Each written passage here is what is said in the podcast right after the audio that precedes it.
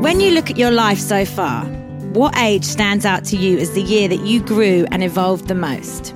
For me, 18 was my most pivotal year, as it's when my first single came out and it started off a whole whirlwind of fun. I learnt from astrologist Francesca Oddie that your 29th year is called your Saturn return, which is deemed a very transformative year for everyone before hitting the big 3 0. I'm now 29 and I'm really intrigued by what my 29th year might teach me. And with everything that's happened so far in 2020, there's no doubt it's been transformative, but for all of us.